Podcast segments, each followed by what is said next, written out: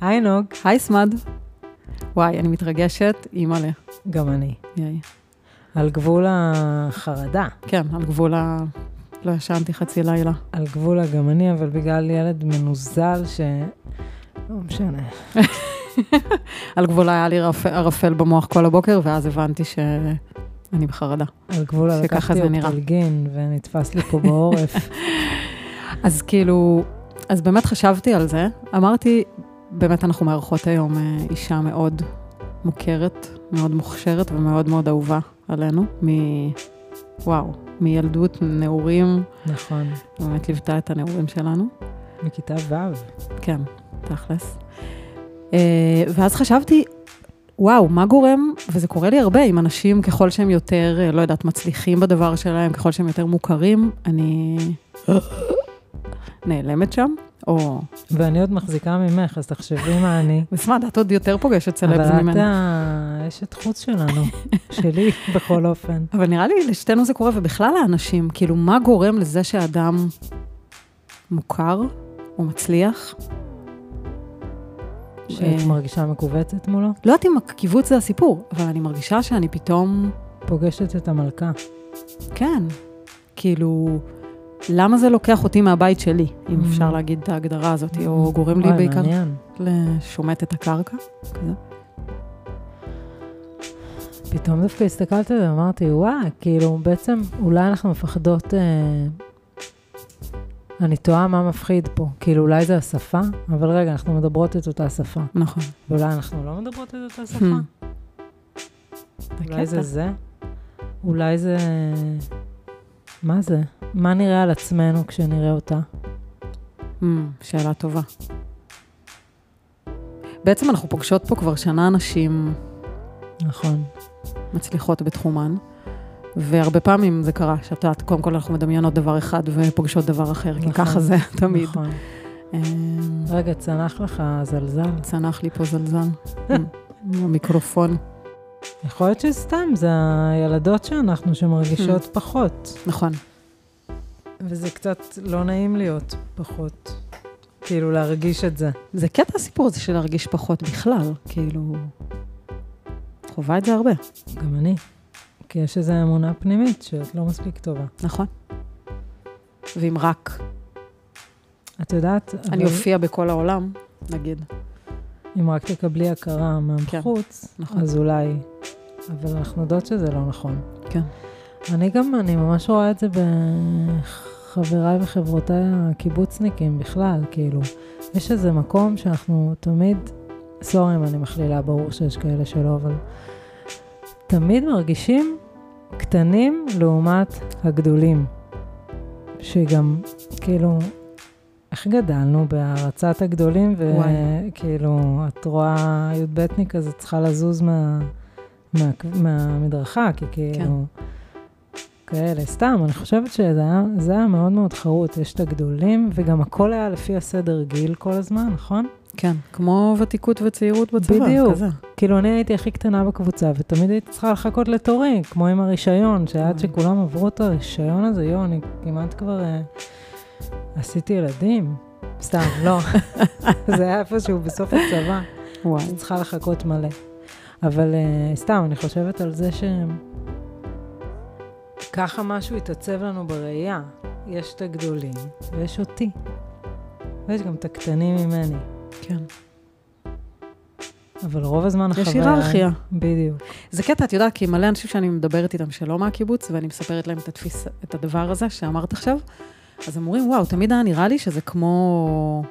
הפוך, זה מין חברה מורמת מעם כזאת, זה, זה חברה שכלפי חוץ מייצרת את התחושה של אנחנו הכי טובים, ובפנים, כאילו צריך לתחזק את הדבר הזה כנראה, כי יש את הגאוות יחידה הזאת. אבל מבפנים, החולים, או חסרים, לא יודעת איך לקרוא לזה. את חושבת שזה זה? גם. אוקיי. לא, אני רק אומרת שזה מעניין הפער. ואני בטוחה שגם הפער הזה, גם הפער הזה הוא קיים. כאילו, מצד אחד אנחנו, אסור לנו לספר שאנחנו חסרים. נכון. אז אני רוצה חסרים. לספר כן משהו. שהרעיון הזה לפודקאסט, כבר אמרתי שהוא היה, כבר כמה שנים הוא אצלי בראש. לא ידעתי עוד איך הוא יהיה, חשבתי בהתחלה מין יוטיובים כזה עם אומנים וזה, ולא העזתי לעשות את זה. כבר היה לי רשימה של אומנים שאני רוצה, וכאילו זה. והפחד שלי היה איך אני אתקשר עם מישהו שאני תופסת ממנו. כן. וואי, חזק. כן, שזה בעצם קורה פה עם כל אחת. וואו. בכל רמה, כאילו, זה, זה קורה. כן. זה גם חוויה שלי בכלל בעולם, אבל ממש הרגשתי שזה, וואי, אני לא יכולה לעשות את זה, אני לא יכולה. ואני חושבת שאחת הסיבות זה ש... שרציתי שנעשה את זה ביחד, כי ידעתי שאת כן יכולה לעשות את זה. לא רק, ברור, כן. כאילו. אבל זה אחת ה... את יודעת, כאילו אמרתי, או, אם, אם נוג איתי, זה יכול לקרות. כאילו, את יכולה לתקשר. סתם, זה כאילו... ואה, מה רציתי להגיד? שבעצם אני ממש מרגישה שלי זה תרפיה בזה, כאילו, הפודקאסט הזה, זה באמת כאילו לפנצ'ר שם כל פעם איזה משהו ממש. שאני רואה שהוא אשליה. כן, זה כאילו לפגוש את האנושיות של ההר, לא יודעת להסביר, זה כאילו... עושה אותו אנושי. נכון, גם אנושי וגם את מבינה שאת סבבה, נכון, וזה שמישהי גדולה זה לא אומר שאת קטנה, נכון. וזה שמישהי יש לה המון מקום, זה לא אומר שהיא תופסת את כל המקום. נכון. כי זה מאוד חזק, כי אני חושבת שלפגוש אנשים שתופסים הרבה מקום, אבל הם נותנים מקום גם, זה אחד הדברים הכי מרפאים. ממש. זה כאילו ממש, נות... זה נותן השראה בעומק. יש כמובן אחרת, אבל זה קשור.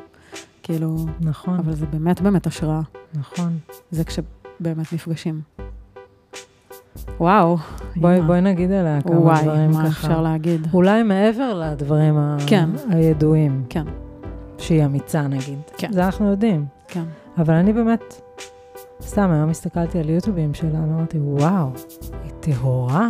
כן, יש שם איזה... בטח הקול שלה, ובכלל. כן, אבל איזה משהו באמת ב... וואו, זה מ- באמת משהו מלכותי, ועם זאת, אני זה תמיד נשמע שאני אומרת אותו דבר, שמלכותית, ועם זאת היא מהעם. אבל אבל יש שם איזה משהו. כזה. ממש. והיא לא, כאילו, היא לא בדיוק מכאן, והיא לא בדיוק, לא ברור לי מאיפה היא. וואי, זה קטע שהיא באה לפה, אה? ממש קטע. כאילו, איזה משמח ממש בא לי גם שנשאל אותה, שנפגוש אותה באמת. גם שנפגוש אותה באמת, וממש נכיר אותה. אני לא יודעת, לא יודעת אם זה אפשרי, כאילו, באמת. כי היא ידעה כבר מיליון אה, רעיונות, ואת יודעת, היא מסתובבת עם הפרסונה שלה בעולם כבר, ב, עם הקריירה שלה, המטורפת הזאת, כבר אה, בערך 30 שנה נראה לי, לא יודעת. כן, משהו כזה. אז כאילו, למה שמולנו תסכים להוריד? כן. אבל אה, הלוואי שנכיר אותה קצת. וואי, הלוואי. גם בא לי כאילו לשאול אותה מה, מה קסם לה לבוא עד לפה. תשאלי אותה. אני אשאל אותה. אני סקרנית גם. אז נזמין אותה? כן. שלא לומר שחייבות את הבדיחה הזאת, נוג. איזו? שאנחנו מתרגשות ברמות של אה, בואי כלה. רמז מטרים. לגמרי. אימא. יאללה. אימא'לה ואימא'לה. בהצלחה, נוג. בהצלחה, סמד. יא.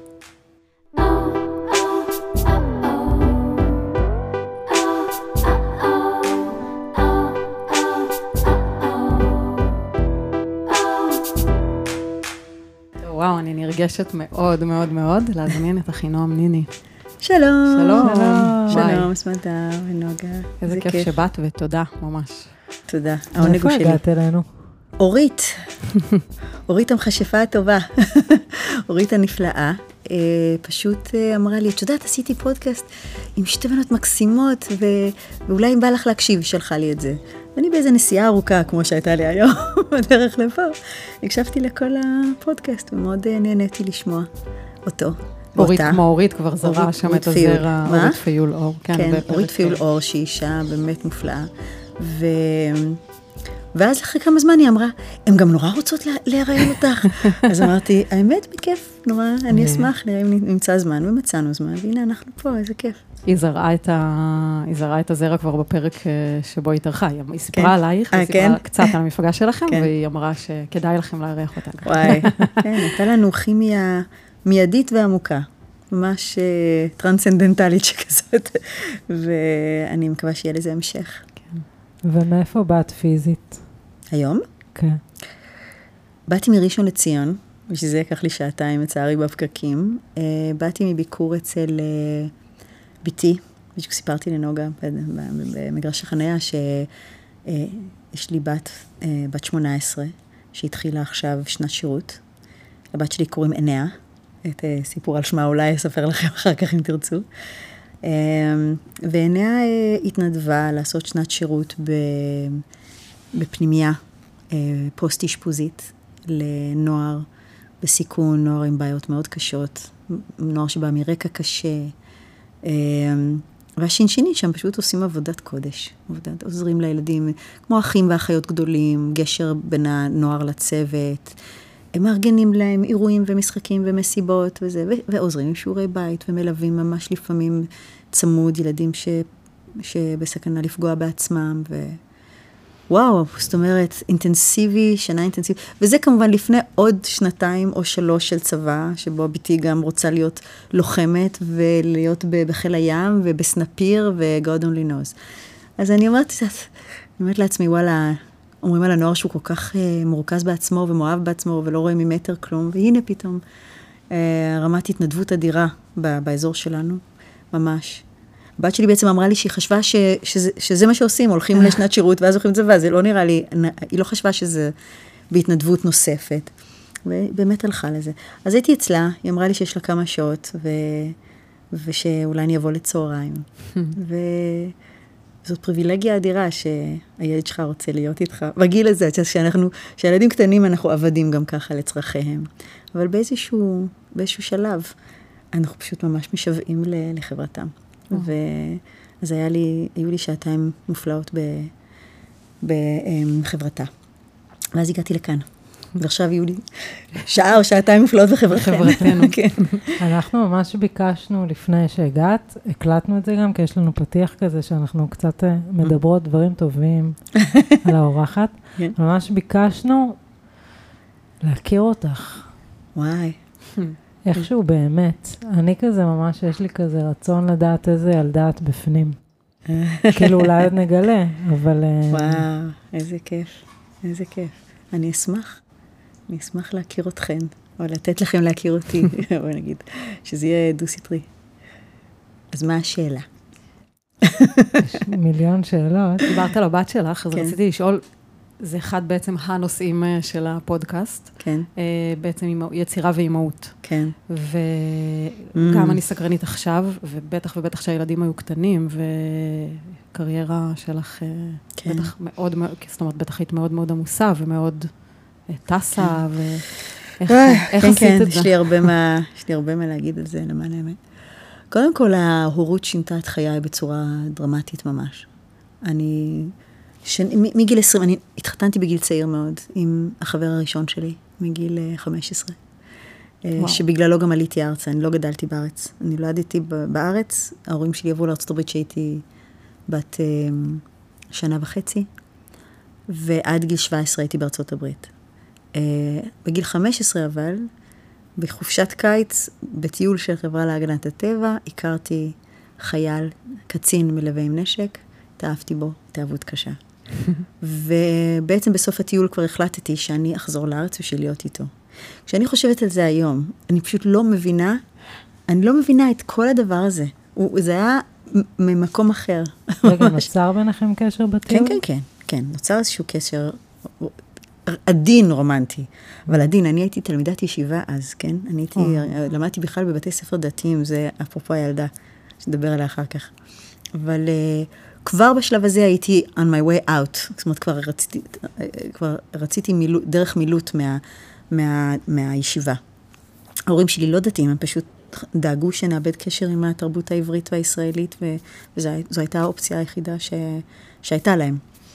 אמ, בכל מקרה, אני מאוד התאהבתי באשר, אשר ברק קוראים לו, אמ, והתחלתי להתכתב איתו מכתבים, זה היה בתקופה פרה-היסטורית, באמת, שאנחנו חיינו בה, שזה גם בהלם ותדהמה שחיינו בתקופה שלא היה באינטרנט ולא היה במחשבים ולא היה בטלפון יד, לא. כתבנו מכתבים ביד ידנית וחיכינו שבועיים כל פעם שהמכתב יגיע. ולא חלקיק שנייה. ולא חלקיק שנייה לוואטסאפ, זה פשוט עולם אחר, עולם אחר. זה בסוף השנה הזאת, אני הייתי כבר מוכנה לחזור ל- לישראל, לעלות לארץ, ככה קראו לזה, ועשיתי זאת בעזרת, אה, בעזרת אה, המדריך של הצופים, הייתי בשבט צופים בניו יורק, שעזר לי לעשות את התהליך של קטין חוזר. לשמחתי הייתי תלמידה מצטיינת ממש, והציונים שלי אפשרו לי להתקבל לבית ספר בויר, שזה פנימייה לילדים מחוננים, אבל בדרך כלל מ- מרקע קצת, מעיירות פיתוח, רקע קצת קשה, אבל לא משנה, אני השתחלתי לתוך הדבר הזה כי הייתי לבד בישראל. ו... ולמה רציתי את פנימיית בויר? כי הוא למד רפואה בירושלים, בעין כרם, על יד. אז כל מה ש... הכל היה אהבה, רק אהבה אליו, זה כל מה ש... לא ראיתי ממטר שום דבר. השלמתי גם בגרויות בניו יורק, הגעתי בקיצור באמצע י"א. אה, וזהו, עשיתי בצבא, ואחרי הצבא הייתי בלהקה צבאית, התחתנו. אה, מגיל 20 עד 30, אני הייתי בדרייב קרייריסטי מטורף. אפילו לא יכולתי לחשוב על ילדים, זאת אומרת, זה, זה, לא, לא יכולתי לחשוב על זה, גם לא היה לי את היצר האימהי הזה, ה... לא, לא. ואני אספר לכם סיפור משעשע מאוד, מה שקרה לי. הייתי כבר הופעתי, הופעתי בהרבה מקומות, הופעתי המון בארצות הברית באותה תקופה, ויום אחד הגענו ל... אני חושבת שזה היה פלורידה, והגענו די מאוחר לאיזה מקום בפלורידה, במין שדות תעופה האלה, ב... בארצות הברית, שהכל שטיחים, שטיחים מקיר לקיר, כזה דבר שרק בארצות הברית קיים, miles of carpets. די מאוחר בלילה, חיכינו למזוודות, והיה שם ילד קטן, שחור, חמוד. והוא עמד בצד השני והסתכל עליי, ואני הסתכלתי עליו, ובאיזשהו שלב הוא ככה התקרב אליי, והתחיל לשחק איתי. ואני התחילה לשחק איתו, ורצנו מפה לשם, וזה רצנו, עשינו מחבואים, וזה וזה וזה וזה. התאהבתי בילד הזה, והוא התאהב בי, אבל התאהב בי קשות. עכשיו, כשהגיעו המזוודות והגיע הזמן ללכת, הילד לא רצה לעזוב אותי. הוא קפץ עליי וחיבק לי את הצוואר, והתחיל לבכות שהוא לא רוצה לעזוב אותי. עכשיו, אני הרגשתי שמשהו בי מתפרק, כאילו, זו הייתה פעם ראשונה, זה רגע מכונן, אני לא אשכח אותו, שהרגשתי מה זה אימהות, מה זה היצר של להחזיק ילד, ושהוא מחזיק, שם כאן בין ה, בדיוק בין הסנטר לכתף את הראש, ואת מרגישה את הנשימה שלו, והוא בוכה, והוא מחזיק אותה, יואו, יואו, הרגשתי שאני, עד היום יש לי דמעות בעיניים שלי. בת כמה? האימא שלו הייתה צריכה לתלוש אותו בכוח. אני הייתי בת 29. קיצור, אחרי זה התחלתי לחשוב, אמרתי, רק רגע, מה, מה, מה, מה פה קורה פה? וכבר כאילו, התחיל לנוע. כן, התחלתי לנוע, לנוע ממש, לכיוון. ובגיל 30 אמרתי לאשר, זהו. אה, הוא אומר, סוף סוף, כי אשר כל פעם שואל, מה עם ילדים, מה עם ילדים? הוא מבוגר ממני בשבע שנים, והוא היה, הוא מאוד, אה, הוא רופא ילדים, כן? אז בכלל, הוא אוהב ילדים, הוא רצה ילדים. אמרתי לו, אני מצטערת, אני לא מוכנה, אני לא מוכנה. אז הוא עשה עוד התמחות ועוד התמחות. במקום ילד, עוד יש לו איזה שבע התמחויות. הוא אומר רפואת ספורט, הוא עשה רפואה סינית, הוא עשה זה, הוא עשה זה. כל פעם הוא עושה במקום ילד עוד התמחות. סוף סוף אה, אמרתי, יאללה, הגיע הזמן. אז ככה שהגעתי, כל זה הקדמה מאוד ארוכה בשביל לספר, שהגעתי לאימהות אחרי שכבר הייתי זמרת מצליחה, אש, אישה כאילו עצמאית, עם קריירה ועם עולם ועם חברים ועם משמעות בחיים ועם הכל. הנפילה שלי לתוך ה... עכשיו, ההיריון עשיתי כמו אמזונה, כאילו. הייתי זה, ושחיתי ורצתי ועשיתי יוגה וזה, זה, לא עליתי כמעט משקל, נראיתי נהדר, עשיתי את כל הנשימה, כל הסיפור הזה. שכמובן, אני זוכרת, רק מישהו אחד אמר לי, איזה חבר, אני אפילו לא זוכרת מי הוא, שאמרתי לו, אה, זה היה חבר שהייתי שוחה איתו. אז הוא אמר לי, אחינועם, את מודעת לזה ש... שכל ה... נהדר שאת... שאת... אה, ולידה טבעית כמובן, ורציתי רק לידה טבעית, עשיתי לידה טבעית, בלי משככי כאבים, הכל. אמרתי לו, זה הכל כאילו קשקוש, העניין זה אחרי, את יודעת את זה, נכון? היו לו כבר ארבעה ילדים. אז אני אומרת לו, כן, ברור, כן, בסדר, אבל, אבל, אבל, אבל, אבל. לא אבל ולא נעליים, כמובן שהוא צדק. הלידה הייתה מדהימה, הייתה מעצימה, הכי כואב בעולם, כן, עכשיו שאני הולכת למות, אבל כל כך הייתי מרוצה מעצמי שעשיתי את הדבר הפילי הזה. ואז אני נפלתי כל כך קשה, כאילו. נפלתי לדיכאון היום, שכמעט הרג אותי, ממש. אני, לשמחתי, לא מין דיכאון שהרחיק את הילד ממני. כן. לא, לא היה לי... Um, aversion, אומרים בה, אני לא יודעת איך אומרים בעברית, uh, aversion לילד, כאילו איזושהי דחייה. ההפך, אני הייתי, תפסתי אותו, ועוד אז הייתי בעניין עיקרון הרצף. אוי, אלוהים שמור. את יודעת שהייתה תקופה שרציתי לעשות טקס שריפת הספר, משהו. זה ממש החריב את חיי. החריב, החריב את חיי, החריב. כאילו, עד שגיליתי שהאישה הזאת גידלה קוף ולא כן, ילד כן. משהו. I mean, come on. אנחנו מדברות על זה בפרק עם זה? דרך אגב. אוקיי, כן, כן, אני יודעת, אני שמעתי אתכם מדברות על זה. אז, גם אני הייתי כאילו בעניין הזה, כי חברה נתנה לי את זה, קראתי את זה, נשמע לי מדהים, אמרתי, זהו, ככה אני עושה, ילד לא יעזוב אותי, הוא יישן איתי, הוא ילך איתי, אולי אני רק אחזיק אותו. לא, אוקיי, אוקיי, אוקיי. ו... אבל אמ, זהו, לקח לי חודשים. כמובן, חשבתי שאני לא צריכה עזרה, ושאני יכולה הכל לבד. basically חייתי בים של דמעות, וזה כמעט פירק לי את הנישואים גם, כי כמובן ששנאתי את בעלי, כי מה פתאום הוא חוזר ל- לעבודה, מצוחצח ונקי ונפלא, וכשלא קרה לו כלום, ואני מפורקת, לרסיסים, מפורקת. לא יודעת מי אני, מה אני, איך החיים שלי אי פעם יחזרו, למה, כאילו, והגוף, והזה, ואני לא יודעת מה לעשות, והילד בוכה, והילד בכה, והוא לא ישן. זאת אומרת שהייתי בעינוי סיני של חוסר שינה, שזה באמת עינוי.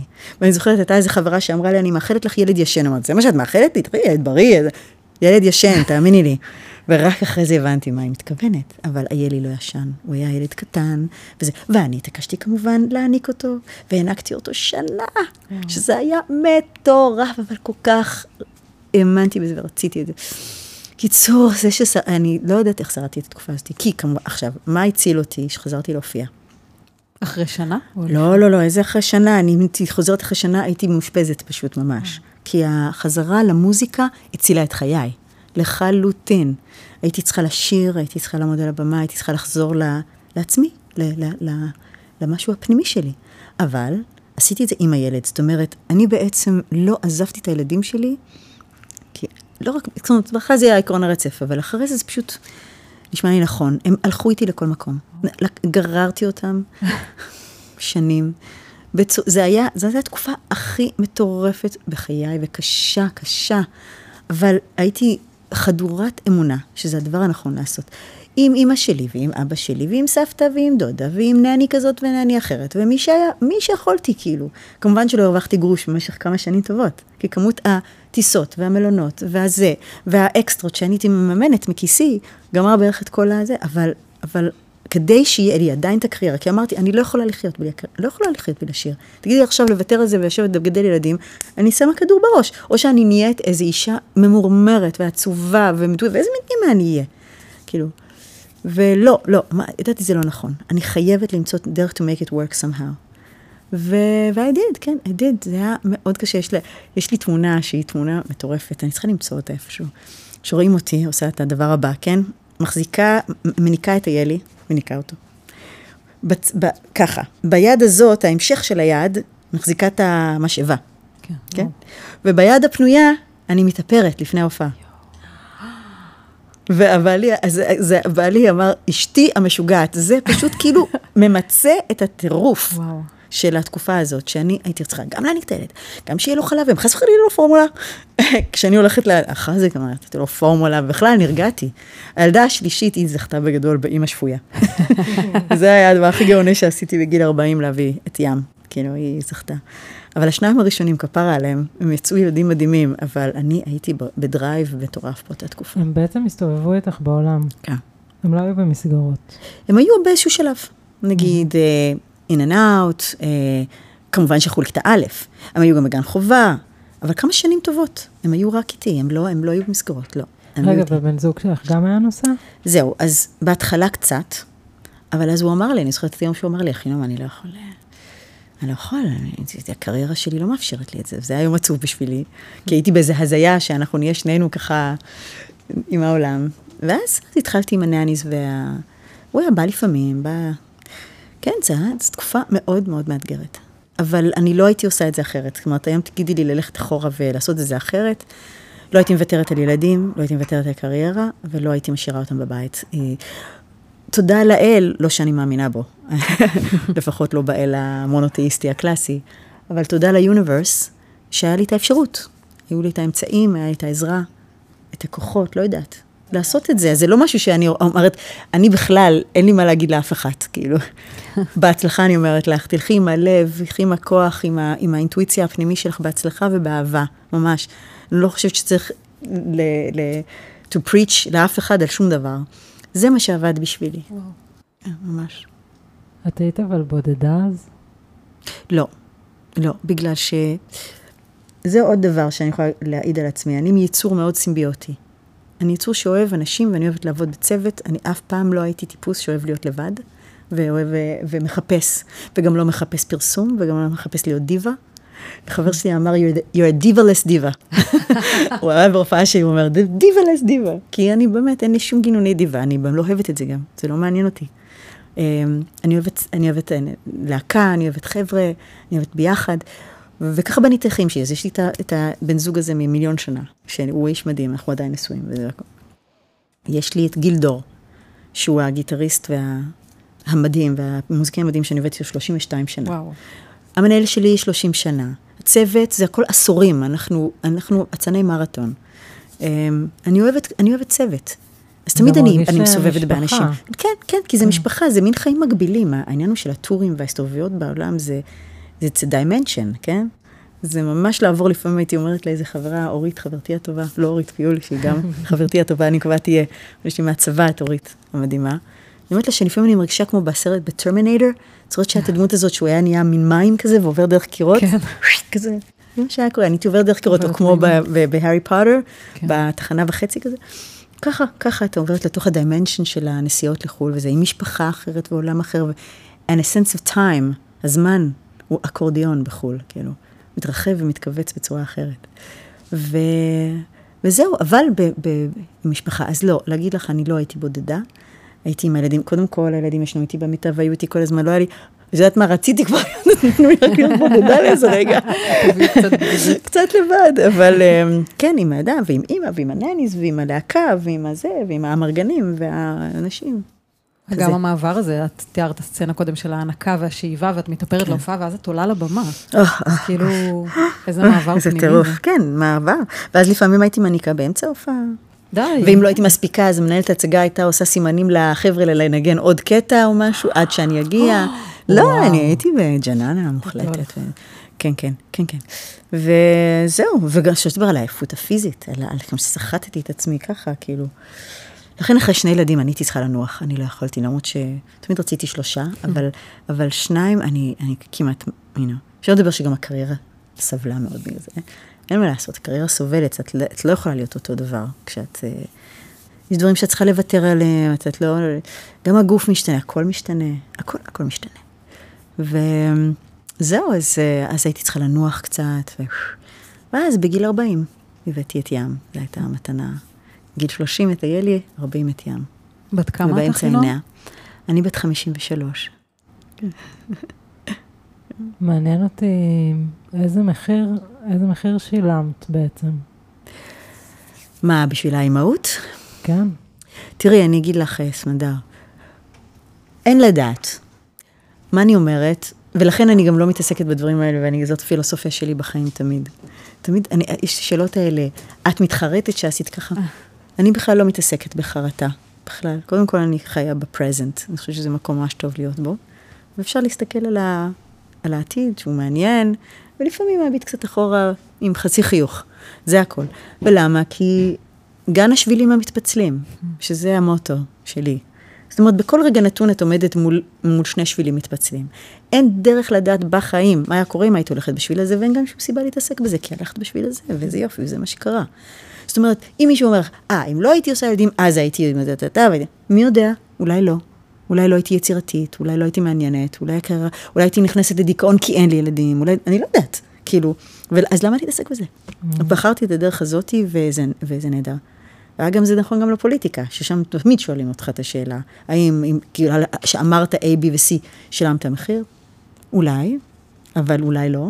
אולי מה שיצא לי זה יותר מופלא ממה שהיה יוצא לי לא. אני לא מתעסקת בזה. באמת, אני חושבת שהבחירות שאנחנו עושים, הן הבחירות, הן בדרך כלל גדולות מאיתנו, הבחירות האלה. הן סוג של באות מהרבה מאוד פרמטרים ואנרגיות ודברים ש, שדוחפים אותנו, ככה, כאילו the universe sort of moves us along בשביל הזה של החיים.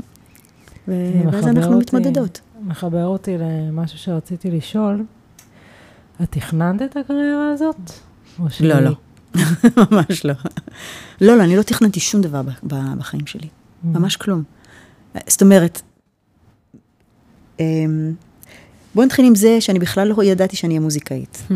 אני, אני, היו לי תוכניות אחרות. אה, פשוט הכישרון המוזיקלי שניחנתי בו היה כל כך גדול, הוא היה גדול ממני, כמו הרבה דברים שגדולים ממני כנראה. ממתי ידעת. שיש לך את מגיל הגיפט הזה? 4-5. אבל היו לי other gifts, כן. שעניינו אותי מאוד. הייתי? תלמידה מחוננת, אמרתי לך, אז הייתי טובה במדעים, יותר במתמטיקה, וזה- וזה- ועניין אותי מאוד ביולוגיה ימית, זה דבר שאני מתעסקת בו עכשיו, אחרי, דרך, אחרי 30 וכמה שנה. יותר, יותר.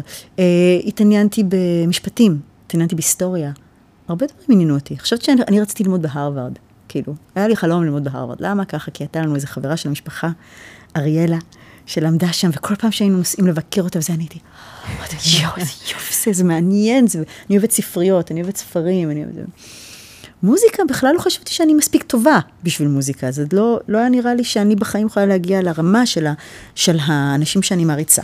ולכן חשבתי שחבל על הזמן. אבל שוב, החיים קצת אמרו לי אחרת, הם- אמרו לי אחרת. ואוקיי, הגעתי לישראל, התחלתי, שוב, הייתי כותבת שירים מגיל צעיר, שירים זרמו ממני כמו מים, ממש. עד היום. אני בן אדם ש... שקומפוזיציה, היא פשוט זורמת ממנו. קומפוזיציה בכלל, כאילו כל מיני קומפוזיציות. ו... ואז אז להקה צבאית, התקבלתי בזמנו לתלפיות, למשל, שהיה איזה- זה גם איזה משהו של מחשבים וזה. ואמרתי, "אה, אה, אה, להקה צבאית, יותר מעניין, חבר'ה יותר מגניבים, נראה מה יהיה. ובסוף ה... בסוף הלהקה צבאית גם, חשבתי שאני אחזור לארה"ב ואלך לאוניברסיטה, כמו שאבא שלי רצה, כמו שגם אני די רציתי. אבל אז אמרתי, ואז היה את זה, חבר, חבר שעשה לי שיחה, גם כן שיחה מכוננת כזאת, ושאל אותי, מה אני הולכת לעשות כשנסיים את הלהקה הצבאית? אמרתי לו, נראה לי שאני אלך ללמוד עם אותו. הוא אמר לי, מה? אני הוא אומר, אמרתי לו, כן. תגידי, את מפגרת? את לא הולכת להמשיך במוזיקה? אז אני אומרת לו, אני לא יודעת, אומרת לו, את יודעת, את יודעת, הוא אומר לי. את יודעת, זה מה שאת צריכה לעשות, את יודעת. כי את לא רוצה להתעורר בגיל 40, ולראות שפספסת את ייעוד חייך, שהוא זה. לא ברור לך שאת נולדת לעשות מוזיקה? תגידי, אני סתומה? זה מה שהוא אמר לי, אני, אני גם זוכרת את השיחה הזאת, כי הייתה... פתאום אמרתי, וואו, הוא כנראה צודק. Hmm. אז uh, שיניתי ככה מסלול, ככה על הדקה, ואמרתי, אוקיי, אז איפה לומדים מוזיקה פה? בוא נראה, רימון. כך הגעתי לרימון. ובאתי לרימון במחשבה שאני אמצא להקה. אני רציתי להיות כמו סטינג in the police, כאילו. כזה רציתי חבר'ה, ולהיות, אה, לכתוב שירים, לשיר, אבל להיות בלהקה, כאילו, לא... אה, ואז הגיע העניין עם גילי, לא, לא יכולתי לתאר. שזה- שבעצם זה- היה זה המורה את שלו. חייבת לספר, כי אני גם למדתי ברימון, אוקיי, ויש את הסיפור, איזה סיפור? שתמיד כאילו אומרים שאולי יגלו אותך גם, אחד המורים. אה, סיפור רכינועם. כמו את החינם. תשמעי, מה שקרה זה, אה, קודם כל גילי היה מורה שלי לאיזה ארבעה או חמישה אה, קורסים מתוך השבעה שנרשמתי אליהם, אז הוא, הוא לימד אותי בערך הכל.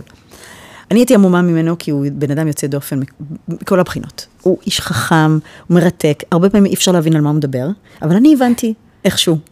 היה לי, הבנתי אותו, ומאוד התרגשתי ממה שזה. עכשיו, אה, אמרתי, אוקיי, אני עזרתי אומץ, אמרתי, אולי... אה, אולי יהיה מוכן לשמוע את השירים שאני כותבת. עכשיו, מראה שרימון אז היה בית ספר מאוד קטן, והדלתות של כל המורים היו פתוחות, אז פשוט דפקת על הדלת, אמרת, אה, יש לך איזה רגע וזה וזה. ככה ניגשתי, אמרתי לו, ניגנתי לו כמה שירים, והוא אמר, וואי, זה יפה, התפעל. אוקיי. אחרי כמה זמן, המורים גם היו עושים גיגים של ג'אז כזה, והיו מזמינים חבר'ה מהתלמידים לנגן איתם. עכשיו, אני, יצא לי איזשהו שם שאני זמרת ג'אז, שזה כמובן לא נכון, כי אני לא זמרת ג'אז בכלל, אבל מכאן שבאתי מארצות הברית, האנגלית הייתה שגורה בפי. הרפרטואר הג'אזי בארצות הברית זה קצת כמו שירי עם. זאת אומרת, someday my prince will come, זה בא בכלל מדיסני, ו-this masquerade, וכל השירים האלה, ו-fly me to the moon, שומעים במעליות. זאת אומרת, זה בכל מקום. אז אני ידעתי את השירים האלה, ידעתי לאלתר, תסקאט, ממש לא, אבל אז הם החליטו שאני זמר ג'אז. אז הם עשו איזשהו גיג, אה, דני גוטפריד, אה, גילי, גיא בן ברק, שזה אנשים מדהימים, אלי מגן, והזמינו אותי לשיר. אז אמרתי, וואו, איזה כיף, מתי הגיג? עוד, אה, עוד אה, שלושה שבועות, גילי ישב איתי במשרד שלו, עשינו סולמות וזה, והלכתי לחבר שלי מהכיתה, גיטריסט ג'אז טוב, כזה, אמרתי לו, תשמע, אהרון, אתה צריך ל... לא, לא מרימון, באמת, לא, לא, הוא היה גיטריסט ג'אז, אבל לא מהבית ספר. אתה צריך להכין אותי לזה. הוא אמר לי, תקשיבי, אחינועם, תתקשרי לגילי ותגידי שאת לא יכולה. אמרתי לו, מה פתאום, נראה לך? הוא אומר, אחינועם, את תעשי מעצמך כזה צחוק, את צריכה להגיד שאת מבטלת את או טעית, את לא באה, את לא פנויה, את לא יכולה, את נוסעת בדיוק לירח, אבל את לא באה לגיג הזה, כי את, את, את, את, את תמותי. הם יהרגו אותך, את לא יודעת את השירים האלה, את השתגעת לעמוד על יד הזה, הוא פשוט טחן לי את המוח, אמרתי לו, תקשיב, רון, אתה תקשיב לי, אתה לימד אותי את השירים האלה ואל תגיד לי מה לעשות ואני אסתדר. פשוט ככה. ו- וככה הוא לימד אותי את השירים. ואז מה קרה, שימו לב, הגיג התבטל. לא. איזה מזל, כי לדעתי, אם הייתי עושה את הגיג הזה, יכול להיות שלא היינו יושבות פה היום בכלל. אבל the universe moves you along, והאלה הגדולה בשמיים אמרה, לא. אבל הצלחתי כבר לעשות רושם על גילי. ואז הדבר הבא שקרה זה שבית ספר רימון קיבל, קיבל הזדמנות, אה, קיבל spot בפסטיבל חדש, בסינמטק, שעוד רק נבנה, שימו לב, we're talking many years ago, 32 שנה, הסינמטק נבנה והיה שם uh, פסטיבל ג'אז סרטים ו videotape, שהיה לקוח מסרט שהיה מאוד פופולרי, jazz, sex and videotape או משהו כזה. Sex, Lies and Videotape, Sex, Lies and Videotape, זה היה ג'אז סרטים ו videotape. הפסטיבל היה מופעים, סרט, סרטים דוקומנטריים על, על, אה, על ג'אז וכזה דבר, כן? ואמרו לרימון, תעמידו ערב, אבל זה היה די, די בהתחלת השנה, ולא היה שום אנסמבל מוכן. אז המנהלת אמרה לגילי, גילי, תעשה משהו. והמשהו הזה, הוא אמר, טוב, בואי, נעשה משהו. בוא, כאילו, הוא פשוט פנה אליי, Thank you God, that I don't believe in, והביא אותי, ו, והציע שנעשה משהו. אבל הדבר הזה כבר עשינו חזרות, והתאמנו, וזה לא היה רק ג'אז גיג, זה היה, יכולתי ל... הבאתי שירים שלי מקוריים, ועשינו כל מיני דברים כאלה וכאלה, עשינו עיבודים, הרמנו מופע של, של, שלי ושלו. וזהו, וזה הייתה ההתפוצצות האטומית שהתחילה את הקריירה שלנו, כי הערב הזה היה כל כך מיוחד ומרגש, והרגשנו שיש לנו משהו, כאילו, יכולנו לשים את היד על מה בדיוק הדבר הזה, אבל הוא היה כל כך מיוחד. ואז גילי התקשר לפאט מסיני, ואמר לו, תשמע, יש לי משהו בשבילך. ככה. ו-to make a long story short, פאט מסיני, uh, באמת פגשתי אותו, והוא החליט להפיק לי אלבום, והביא גם את גילי בתור המעבד, וזהו, וככה התחילה, התפוצצה הקריירה שלנו. זה היה האלבום הראשון שלך, פאט מטה? האלבום הראשון היה המופע הזה שעשינו אותו כמה חודשים אחרי זה, הקלטנו אותו בהופעה חיה, המופע של הסינמטק, כאילו. כמו שהוא, לי, השני, וזה יצא בארץ, ושם היה פרנויה, היה אורי, היה כל הדברים האלה שמאוד הקפיצו את זה. אחרי זה הלכנו להקליט עם פאט מת'יני את האלבום, אבל עד שהוא יצא, פאט יצא לסיבוב הופעות של איזה 300 הופעות, אמר לנו, את המיקסים נעשה בעוד שנה, מייגוד. Oh טוב, מינואל עשינו את האלבום השני, שזה האלבום של שירי רחל, שגם מאוד, כאילו, גם, מישהו היה יכול לדעת שה, שהאלבום ההזוי, האומנותי הזה, מופע מתוך פסטיבל ישראל, שיהיה כזה להיט, בחיים לא. זה אפרופו מה שאלתי אם תכננתי, בחיים לא. בואי כלה, יהיה להיט, מה פתאום? זה היה, זה, זה שיר בכלל על אהבה נכזבת. שיר טרגי, שאוקיי, היה לו איזה הוק. וזה שפתאום יהיה להיט חתונות, מי יכל לדמיין? באמת, גם קרן אוהד כל הכוכבים, אני הלחנתי את זה כי זה נשמע לי תימני כזה, מצפון ועד תימן, ואהבתי את המעבר מבין החושך לאור, אמרתי, נלך למינור, למז'ור וזה, ויש איזה גם מלפוף, וזה כיף, כיף, פשוט שמחה, פתאום נהיה משהו. איך זה היה? איך החוויה שלך? של מה? של פתאום זה מתפרסם? להתפרסם פתאום? כאילו, מה, מה עושים עם זה? לא מפחיד? לא יודעת, לא, לא, לא, זה לא, לא הפחיד אותי. פחד זה לא הרגש שאני יכולה, mm-hmm. שאני מתחברת אליו, אני לא, אני לא בן אדם ש... אה, שרוי בפחד. Mm-hmm. זה לא מקום שלי. אז גם לא פחדתי מזה, לא, זה היה מעניין, זה היה מאתגר, זה לקח לי הרבה זמן, פתאום הייתי עסוקה נורא, היה לי עניין, פתאום היו הופעות, וטה-טה-טה, והיו אה, רעיונות, אבל uh, אני זוכרת, פעם ראשונה שמישהו כתב עליי משהו לא טוב, אז המנהל שלי אמר, את רואה? עכשיו את מפורסמת. ברגע שכבר אנשים מתחילים לכסח אותך, את יודעת שיצאת מהאנדרגראונד, מהמחתרת, מזה שכולם רק רוצים uh, לאהוב אותך. זה קשה, הביקורות הקשות? כן, כן, זה לא כיף לקרוא שמישהו אומר לך משהו, זה לא כיף. כמה שאתה יכול להגיד, לא. גם פאט מסיני בזמנו אמר לי משהו נורא יפה. לימד אותי לסן מאוד יפה. אמ, כי התקשרתי, אני זוכרת, היינו בספרד, והתקשרתי אליו לארצות הברית מפייפון בשדה תעופה, בשביל להקריא לו ביקורת מדהימה שקיבלנו על האלבום שהוא הפיק. והקראתי לו את זה, ואז חיכיתי לתגובה שלו, ואז הוא אומר, שתיקה. אמרתי לו, מה? מה זה, אתה לא שמח? aren't you proud? אתה לא גאה? אז הוא אומר לי, you know, נועה, נועה, זה השם שלי בחוץ, זה נועה.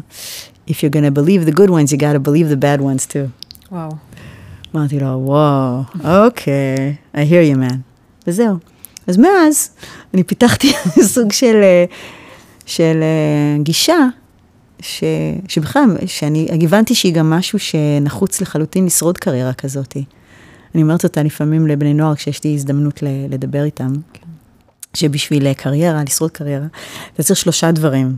אתה צריך מספיק ביטחון בשביל לא להאמין כל מה שאומרים עליך. אבל אתה גם צריך מספיק צניעות בשביל לא להאמין מה, ש... מה שאומרים עליך. ואתה צריך חבר אחד טוב. אחד, אמיתי. שיגיד לך את האמת, שלא יתחנף אליך, או שלא ירצה להיות קרוב אליך ויקשקש לך את השכל עם כל מיני בולשיט, וייתן לך ליפול כשצריך להרים, וייתן לך לעשות דברים מטומטמים, כשבעצם צריך לתת לך סטירת לחי. מי זה חבר אחד שלך? טוב. גילי. גילי החבר שלי. ממש, הוא חבר, הוא חבר אמיתי. כאילו, אכפת לו ממני באמת. את יודעת, כשאני הייתי, כשיצאתי מהצבא, כמות ה... הייתי אומרת, הכרישים שניסו לנגוס אותי ולקחת אותי לפה ולשם, להבטיח לי ערים הגבוהות, שאני אהיה כזאתי וכזאתי, אם רק אני אעשה ככה, ואם רק אני אעשה ככה, אם רק אני אשאיר איזה זבל הזה או את הזבל ההוא, אני אהיה כוכבת על, ואז... ואני ידעתי בליבי שה... שזה לא, זה... הלב שלי אמר לי שזה לא נכון. זה כמו השיר של אתי אנקרי הגאוני הזה, לוליטה. כן. לוליטה. אז לא, לא. אבל גילי היה בדיוק בשביל זה כל כך רציתי לעבוד איתו, כי הוא היה אמיתי. הוא קודם כל התעניין בי ובשירים שלי, באמת, בכתיבה שלי, לא בדבעיות שלי, שאני בכלל לא רציתי בה. הוא אהב את הדבר האומנותי שנוצר בינינו, וטיפח אותו. ו... ואמר לי אמת, גם שלפעמים היה לי קשה לשמוע, היינו, מה, צריך כמה שיחה. כמה שעות של שיחות, אחרי כל הופעה, מה היה ככה ומה היה ככה, ולמה זה, ולמה זה, ולמה זה ככה, וכמה לא, וכן, וכן, ולמה... שיחה אינסופית של 32 שנה. אז כן, יש לי כמה חברים טובים, יש לי, אני התברכתי באנשים נפלאים סביבי. אני חושבת גם שהשאלה על הביקורת בטח התעצמה, כי את בעצם, את מעיזה להגיד דברים. כן. רציתי לשאול אותך קצת על זה, באמת, על לחיות עם ה... נשמע, כאילו מקצת להסתכל באמת על כן. התגובות, קצת כן. שאני יודעת על התגובות בישראל. כן. איך זה... זה לא פשוט. זה נשמע מאוד ממש לא פשוט, לא, לא, זה לא פשוט. זה לא כיף. תראי, אני... אני יכולה להגיד לך הרבה דברים, אבל אני חוזרת שוב לדבר הזה שאני חושבת שהמניעים שלי, כמו הרבה דברים בחיים, הם גדולים ממני. אני סוג של מונעת ממשהו אה, אה, פנימי, קול שמדבר אליי, ואומר לי כך. כמו הקול המטורף הזה שאמר לי לבוא לארץ בגיל כל כך צעיר, וללכת אחרי הלב, וזה לעזוב את בית הוריי, ואת כל מה שהיה נוח, להיכנס לפנימייה עם חמש בנות. זה היה שוק, אבל זה היה נכון, זה הדבר הנכון. או לבחור בגילי, ש... ש ולא על האלה האחרים, שאולי הייתי יכולה להיות איתם, נועה קירל. אני לא צוחקת, אני לא אומרת את זה בזלזול על נועה קירל, כאילו זה הדבר שלה שהיא עושה, ואני הייתי בדיוק כזאת, הייתי ילדה, ידעתי לרקוד, ידעתי לשיר, הייתי חתיכה, ככה, היה לי את המבטא, היה לי את הכל, זמרת פופ, כאילו, סלין דיון, וזה ככה, ככה ראו, ככה היו מדברים איתי גם על, במושגים האלה. אבל אני רציתי להיות ג'וני מיטשר, בכלל לא רציתי להיות סלין דיון. יואו, היא עלתה לי, כי אמרתי לך שהקשבתי לך כל היום, אמרתי, וואי, ג'וני מיטשר. כי ג'וני מיטשר is my, like my hero. פגשת אותה? כן, פגשתי אותה פעם, כמעט קיבלתי התקף לב. פגשתי את, לא את כל ה heroes שלי, אבל פגשתי את חלק, את, פגשתי את לאונרד כהן, עליו השלום. ואת ג'וני מיטשל, פגשתי את ג'יימס טיילר, שהייתי מאוהבת בכל, ושרתי עם סטינג, ושרתי עם קווינסי ג'ונס, ושרתי עם סטיבי וונדר. מה? איך זה להיות מול ה... האנשים האלה, זה לפעמים קצת overwhelming.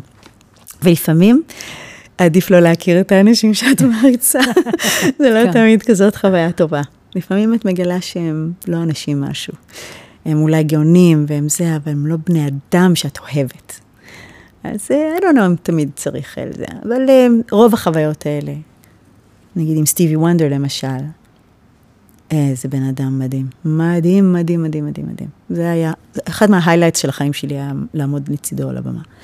Anyway, את, את ג'וני מיטשל פגשתי רק לרגע, וזה היה באיזה מסיבה אה, בלוס אנג'לס, שבו אני זוכרת שהסתכלתי הצידה וראיתי אישה שחשבתי שהיא bag lady, שהתגנבה פנימה למסיבה. עד כדי כך היא נראתה נורא, כאילו. עם איזה כובע מרופט ואיזה זה. ופתאום אני מסתכלת ואני אומרת, Oh my god. עכשיו, הרגע של ה-awareness, שזה היה ג'וני מיטשל, אני, אני לא, לא בקושי עמדתי. הייתי צריכה להיצמד לקיר ככה, לנשום נשימות עמוקות. ואז ניגשתי אליה בלי להתבלבל וכרעתי בפניה ברך ממש, אמרתי לה, you, know, you're the reason that I sing and I have to thank you, ממש, וזה נורא נורא התרגשה וזה חיבקה אותי. היא. הכירה אותך? לא, לא, לא, לא, אני לא הייתי... בלוס אנג'לס, לא, אני לא, בארצות הברית אני לא ישות. אני ישות באירופה, כאילו. הברית אני nothing. ו... וזהו, גם באירופה ישות. מכירים אותי אנשים, הייתה לי, יש לי שם קריירה יפה. בקיצור, אז, אה, אז ג'וני מצ'ר מדהימה. אמ, אז זה מה שאני רציתי להיות. עכשיו, הפוליטיקה, מה זה הפוליטיקה? אני מעדיפה לקרוא לזה המצ, המצפן והמצפון הערכי, שגורם לי לבחור בדיבור ולא בשתיקה.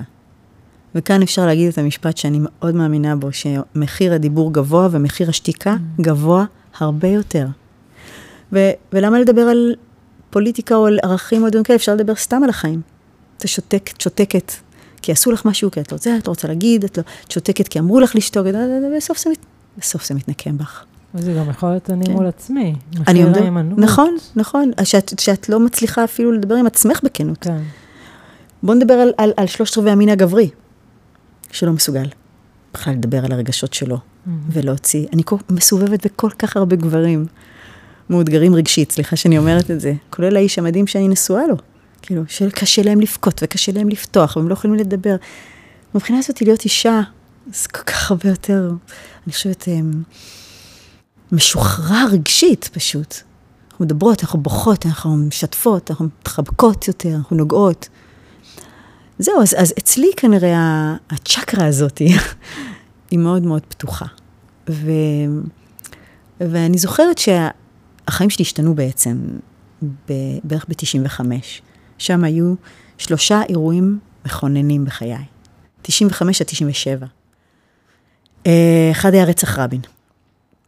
לפני רצח רבין הייתי one person, ואחריו הייתי another person. Uh, בטח בישראל, כי לפני רצח רבין אני הייתי פשוט sweetheart של. של ישראל.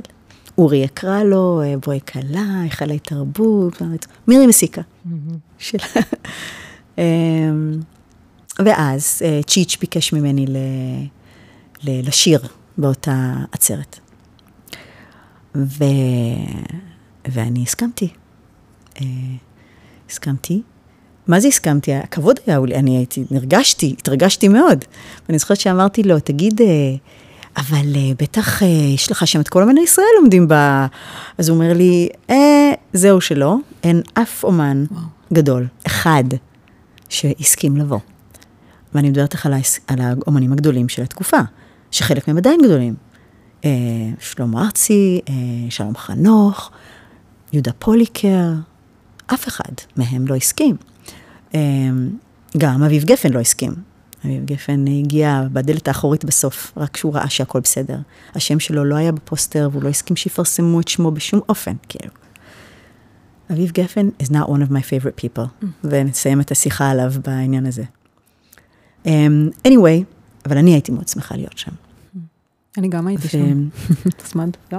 קיצור, אז, אה, אה, היית בקהל או היית על הייתי הבמה? בקהל, הייתי כן, בכיתה כן, כן. ט'. בקיצור, אה, שרתי- חולצה שלי, כן, חולצה כחולה.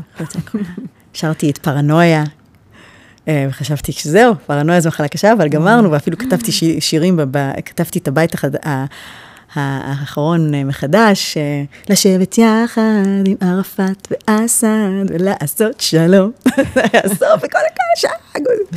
ואז את קרן אור, מצפון ועד תימן, נזרחה אור ודרבוקות ושמחה ויאה. ואז ירדתי במדרגות, ועשר דקות אחרי זה ירד במדרגות רבין ונרצח. עכשיו, אני, כאילו, לא, לא יכולתי להאמין, לא יכולתי להאמין שזה קורה, זה היה כוח devastating עבורי. ועוד בחור תימני, שדומה שתי טיפות מים לבן דוד שלי, לא משנה, כל הסיפור הזה היה בשבילי קורע לב. ואני החלטתי שאם הוא יכול לשלם בחייו, גם אני אשלם מחיר, כי זה הדבר הנכון לעשות. כי זה יותר מדי חשוב, זה מעל, זה מעל, זה סדר גודל מעל הפרסום שלי וכמה אנשים יבואו לצוותא או להיכל התרבות או לא יבואו, who cares, כאילו, מדובר כאן בחיים של אדם, בחיים אולי של הילדים שלי, בזה, במדינה שאני אוהבת, שעליתי אליה, בזה, בכל הערכים שחשובים, אהבת לרעך כמוך, כאילו זה בכלל dimension אחר מאשר מי יבוא לראות אותי בהופעה ומי יקנה את האלבום שלי, who cares, כאילו. זהו, אז, אה, ואז התחלתי להגיד דברים. עכשיו, אני לא בן אדם דיפלומטיקלי קורקט בכלל, אני לא דיפלומטית, אני בן אדם מאוד uh, יצרי. ואמרתי, את האמת שלי. אמרתי שזה מטורף, ושאנחנו דור עקוב, ושאני לא אופיע בשטחים, ודבקתי בזה עד היום. עד שלא יהיה הסכם, אני לא הולכת לבדר אנשים בשטחים, בזמן שאנשים סובלים בכיבוש, מה פתאום וזה. ואת יכולה לתאר לעצמך מה קרה אחרי זה. איומים לחיי, ממש, עד שהייתה לי שמירה משטרתית תקופה מסוימת.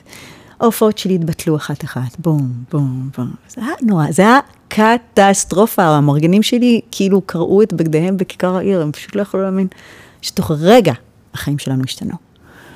זהו, אז זה היה האירוע המכונן ההוא, ואירוע מכונן יפה ומרגש ואחר, אבל באותה, באות, דומה לחלוטין, היה שהוזמנתי לשיר בוותיקן. זה אותו דבר. באיזה שנה? זה אותו דבר, זה כן, שנה אחרי. ולמה שזה אותו דבר? כי זה מין אקט רדיקלי של שבירת חומות ומחסומים. זמרת יהודייה, שרה אבה מריה, בוותיקן, הייתי היחיד, הראשונה, אני חושבת, אין, לא, אין, אין שום תיעוד לפני זה שזמרים ישראלים או יהודים ששרו בוותיקן. עם אבה מריה, שזו תפילה שלהם, עם מילים שאני כתבתי שהן בכלל לא דתיות, אפילו הן קצת אנטי דתיות למי שבאמת אה, קולט את הניואנס, אבל, אבל עם תפילה לשלום, וואו, שינת חיים שלי, גם רגע ראש. זה פתאום, זה פתח לי עוד מימד של עשייה ושל, ושל הבנה של הכוח כוח של המוזיקה, מעבר לבידור, זה בכלל לא בידור. אין, בכלל, בידור אף פעם לא עניין אותי. אומנות יכולה להיות מבדרת, אבל זה לא הדבר שמעניין אותי לעשות, לבדר אנשים. בשביל זה יש אנשים שעושים את זה הרבה יותר טוב ממני. אז זה לא, לא בשביל זה נולדתי. אז, אה, אז זה, זה, זה היה מכונן. כמובן, גם זה, גם לזה הייתה התנגדות. כן. התנגדות, מה פתאום, אפיפיור, אינקוויזיציה, שואה, טה-טה-טה, זמרת יהודייה. אמרתי להם, חבר'ה, כאילו, אם מישהו מושיט לך יד, תושיט לו חזרה, כאילו. והושיטו לנו יד, הושיטו לי אישית ולעם ישראל דרכי ולישראל דרכי יד. זה בזה שהזמינו אותי, בזה שלא ביקשו ממני לשנות את השיר. כי תארי לעצמך שהייתה באה זמרת נוצרייה, ורוצה לשיר את אבינו מלכנו, בבית כנסת הגדול בירושלים, עם מילים שהיא כתבה. לא את התפילה. היו נותנים לה ברבנות הראשית עוד רגע, מה שנקרא, אם בכלל כל אישה היה מאפשר לה להיות שם. וכאן גם הזמנתי, ולא רק שאהבו את הגרסה הזאת, הם גם שמו את המילים היו מודפסות בעיתון הכי גדול של איטליה, קוריירה דה סרה, כאילו זה ניו יורק טיימס. כל המילים עם התרגומים מודפסות ביום ההופעה בעמוד הראשון. אני ראיתי את זה, אני לא האמנתי. לא האמנתי. כי עד רגע הראשון היה לי אולי חשש, אולי בכל זאת הם מצפים שאני אשאיר את התפילה. מה אני אעשה? אני בכלל לא למדתי את הלטינית, אני לא רוצה להשאיר את זה, מה אני אגיד שאני לא עושה? הייתי כזה... ובסוף זה היה ככה, זה היה מכונן. והאירוע השלישי היה רוברטו בניני. עם החיים יפים. עוד פעם, משהו מעורר מחלוקת. מה פתאום סרט על השואה? מה עשו צחוק מהשואה? חברים, זה לא צחוק מהשואה, זה מעורר השראה, זה בן אדם שעם כוח האהבה שלו הציל את הילד שלו, כמו שכל כך הרבה יהודים הצילו את חיי עצמם והילדים שלהם וסובבים שלהם עם אומנות ועם בישול ועם מוזיקה ו whatever. והמילים, כל הסיטואציה הזאת של לכתוב מילים ולשיר את השיר, זה נהיה להיט בינלאומי ענק. זה בעצם פתח לך את הקריירה? גם, כן. הדברים האלה, שלושת האירועים האלה, mm-hmm. שינו את החיים שלי, בגלל שה... אמנם בארץ רצו להרוג אותי, לא, אבל בחו"ל, אה, במקומות מסוימים זה עורר המון המון עניין. Mm-hmm. ומצאתי את עצמי מוזמנת למקומות מדהימים אה, לדבר, למשל הוועידה הכלכלית הבינלאומית, שאחרי זה הלכתי איזה 15 שנה, כל שנה בתור דוברת, וזכיתי שם בכל מיני פרסים ובלה בלה בלה בלה, והייתי, פשוט נתן לי הזדמנות לדבר. לדבר בנושא לדבר כלכלה. לדבר בנושא, לדבר על שלום, ולדבר על... ו, ו, ואני גם, המטרה שלי תמיד הייתה להציג את הצד הישראלי ששוחר שלום. זאת אומרת, לייצג את ישראל מהצד של השלום. לא לבקר את ישראל סתם. אני גם לא מבקרת את ישראל, אני יכולה לבקר דברים מסוימים שישראל עושה, או פוליטיקאים, פוליטיקאים מסוימים. אבל ישראל עצמה הייתה תמיד בבת עיני, כן. עיני. אף פעם לא רציתי שלא יציגו אותי כישראלית, שזה אגב, אומנים רבים ישראלים עושים היום, הם פשוט לא רוצים את, את ישראל ליד השם שלהם. שזה מטורף, שאני חושבת שתוך כדי שאת סופגת כל כך בדיוק, הרבה מבית. זה הפרדוקס, נוגה, של עדיין- חיי, ממש. כאילו, סופגת מכל הצדדים. כי למשל, יהודים בחו"ל, יהודים ימנים בחו"ל, מאוד מאוד uh, כועסים עליי. מצד שני, הליברלס או אנשים אחרים שרואים משהו, מחנה, מחנה השלום, רואה בי סוג של uh, גיבורת על. אז, uh, ובארץ גם. ה-BDS מתקיף אותי, כן? תנועת, תנועת החרם על ישראל מתקיפה אותי. הם לא בעדי. למה? כי אני ישראלית גאה. הצגתי את ישראל באירוויזיון, אני מזמינה שגרירים להופעות שלי, אני הולכת עם דגל ישראל מעל הראש, אני לא אומרת לא, שורפת את הדרכון שלי בקריירה, אני, אני לא אנטי-ציונית, אני לא אנטי-ישראלית, אני פשוט שוחרת שלום. מבינה? זה מצב מורכב, והחיים האלה, העולם הזה, לא בנוי למצבים מורכבים. הוא לא בנוי לאנשים מורכבים, הוא רוצה פלקטים. אני אתן לך- עוד דוגמה של כמה העולם צריך פלקטים. כשמירה ואני הלכנו לאירוויזיון, אני זוכרת שהיינו יושבות, עוררנו המון המון המון אה, עניין, כי זה היה די... ובאו לראיין אותנו, היינו יושבות באזור הזה של המדיה, והיו באים לראיין אותנו אה, אל-ג'זירה, BBC איראן, כל האלה. וישר היו ניגשים אליי ומדברים איתי ערבית. למה מי נראה ערבי בין שתינו? אני. נכון? אני נראית ערבייה, אני בעצם ערבייה, אני. תימניה, אני ערבייה. ערבייה יהודייה, אבל ערבייה. והיא, אמא שלה מבולגריה, בכלל יש לה עיניים ירוקות, היא נראית, את ערבייה? את... קיצור, לעולם אין הרבה סבלנות למצבים מורכבים. זה כואב, מאוד. אולי בגלל זה קשה לעולם עם נשים. נכון, נכון. אישה היא יצור מורכב ומופלא, וניואנסט, ומולטי דימנשיונל, ומדהים בעיניי. וכן, יותר קשה להכיל אישה. וואי, עם הרבה דברים שאת מספרת, אה, וגם אני מרגישה את זה עוד, עוד לפני שנפגשנו מהיצירה שלך ומזה שאת מעיזה להגיד, יש לי איזה מין אה, תחושה כזאת שאת מרגישה בת בית בעולם. זאת אומרת שאת את בבית.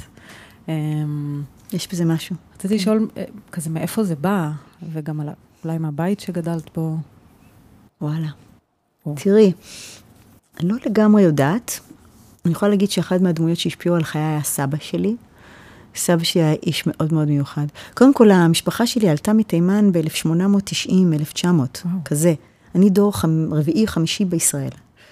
הם, הם היו מאוד מאוד ככה ציונים, אידיאליסטים, נטשו את הדת עבור עבודת האדמה, סבתא שלי הייתה בהגנה, הם היו נשים כאלה. וסבא שלי, בכלל, הוא, הוא עבד במפלגת העבודה, אחרי זה הוא התחיל לעבוד ביהלומים, הוא גם היה יתום. אמ, ו, ויצא לחו"ל, לחפש את, גו- את, את מזלו, עם כלום, בלי שפה, בלי כסף, בלי כלום, עם צ'ארם ועם uh, אמונה. זה, הס- הסבא היה אדו, כאילו אקספלורר ממש, הוא היה איש אמיץ ועם מאוד, עם המון המון אמון בבני אדם. ואני חושבת שאני ירשתי ממנו את התכונות האלה, פשוט ככה. והוא הוא היה פשוט הולך ככה, והצליח מאוד, באיזשהו שלב הוא הצליח מאוד מאוד מאוד, ואחרי זה איבד את כל מה שהיה לו. גם כי הוא שמח. הוא הגיע למצבים שהוא שמח על בני אדם, והבני אדם רימו אותו, שיקרו אותו, ובסוף הוא סיים את חייו שהוא היה הולך לים ודג דגים כל יום. הוא היה מאושר, הוא היה בן אדם אופטימי תמיד כזה.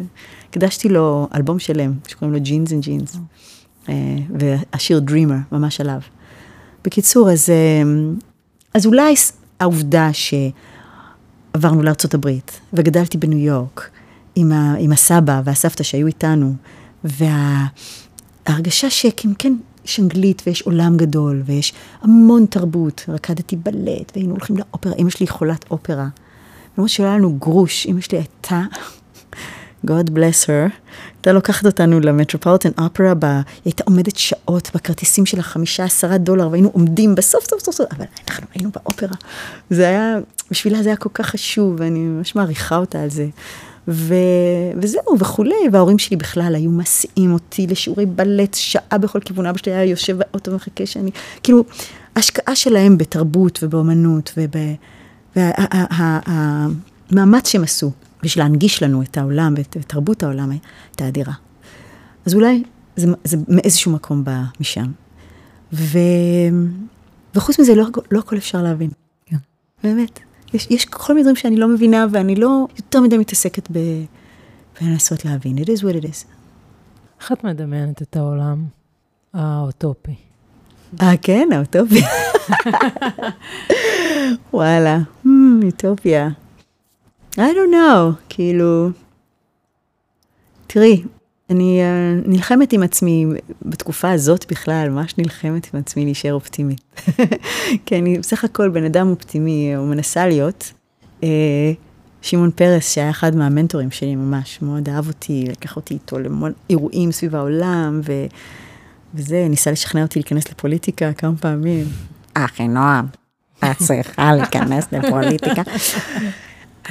העולם צריך אנשים כמוך, אמרתי לו, העולם אולי צריך אנשים כמוני, אבל לא בפוליטיקה, נראה לך שאני אשרוד איזה 5 minutes? no way. anyway, אבל uh, הוא אמר לי משפט נורא יפה, שהאופטימיים והפסימיים, הם מתים אותו דבר, אבל הם חיים אחרת לגמרי.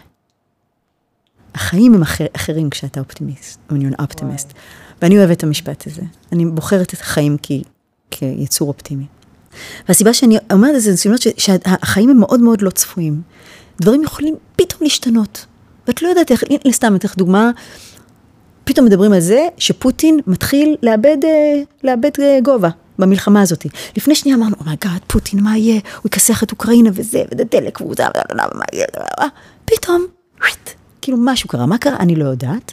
הם פתאום התגברו, הם פתאום זה, פתאום, כאילו ה confidence, הרוח, הרוח סוג של נשבה ככה, ואז זה משנה את כל הפרקטל של החיים פתאום. את ה confidence של האנשים, את הדיבור שלהם, את ה... את יודעת, את ה... התנודות שיכולות להביא לשינוי כזה או אחר, הן כל כך לפעמים עדינות, וזה משאיר אותי אופטימית. כאילו. אני אומרת שיש גם מושג שקוראים לו singularity, שזה מושג שאומר ש, שכשדברים או information או כל מיני דברים מצטברים, פתאום יש מין סוג של כמו גייז, גייזר, כאילו mm. איזשהו שוט כזה של דברים, שאתה לא יודע איך זה קרה, שזה פתאום קרה כל כך מהר וזה קרה. כי היו כל מיני דברים שהצטברו למין קרן אנרגטית אחת גדולה. אז, אז זה משאיר אותי בכל זאת אופטימית בעולם המאוד מוזר שאני חושבת, המצב שישראל לדעתי קשה במיוחד, כמו שאני רואה אותו, אבל uh, אין ברירה אלא להאמין שהדברים ימצאו את מקומם. Um, אני לא יודעת אם אני רוצה יוטופיה, כאילו, גן עדן נראה לי no, very boring, כאילו, אני אוהבת את המורכבות של החיים ואת כל הדבר הזה. Um, אבל כן, הייתי, um, אגב, אני חייבת לספר לכם שאני קוראת ספר עכשיו. איזה ספר, יואו. אני ממליצה לכל אדם לקרוא אותו, אם הייתי יכולה, הייתי קונה אותו פיזית מתנה לכל אדם שיקר לליבי ונותנת לו את זה. איזה ספר? Um, קוראים לו The Wise Heart. הלב ה... לא, יש אותו בעברית, by the way. אני קוראת אותו באנגלית, כי אני קוראת כעיקרון באנגלית. שקרא, שהוא בעצם ספר על, על um, פסיכולוגיה בודהיסטית. It's a guide to Buddhist psychology, mm-hmm. שכתב אדם מופלא בשם ג'ק קורנפילד. Mm-hmm. אני קוראת את הספר הזה כל כך לאט, אני פשוט לא רוצה שהוא ייגמר, אה, אה, כי הוא textbook, הוא לא ספר, הוא פשוט textbook. הוא, הוא ספר ל, ללמוד ממנו, הוא ממש, ו, ואני בכלל לא, אני, אני מודה, אני לא בן אדם רוחני, כאילו, אני, אין, אין לי את זה. אמנם מאוד מעניין אותי העולם, ופילוסופיה, ואני חוקרת דברים וזה, אבל אני לא, אני, אני לא חושבת שאני, אני לא, לא הולכת אחרי כל זרם, לא, לא, אני כאילו מאוד grounded. וכאן מצאתי מין סוג של אה, כאילו רוחנית, אבל לא רוחנית. אה, משהו שאצלי מהדהד בליבי כמשהו כל כך אמיתי וחכם ומואר, שאני overwhelmed, אני ממש, I'm overwhelmed. וזה, ושם, אם הייתי יכולה to implement את העקרונות של הספר הזה, על לתת את זה ממש למתנה, שהם היו לוקחים את מה שכתוב שם, ואגב, זה, זה ידע כל כך עתיק, הוא קיים אצל בני אדם, ובהרבה מאוד פילוסופיות, כאילו, בהרבה מאוד תרבויות, ובהרבה מאוד זמנים, והידע שם, הרעיונות נמצאים שם. מה נגיד משהו חזק ש... את יודעת, אה, אני לא יודעת אם אני, אני אעשה לזה עוול אם אני אנסה ל... אבל יש כל מיני משפטים, נגיד, כל כך חכמים בספר הזה.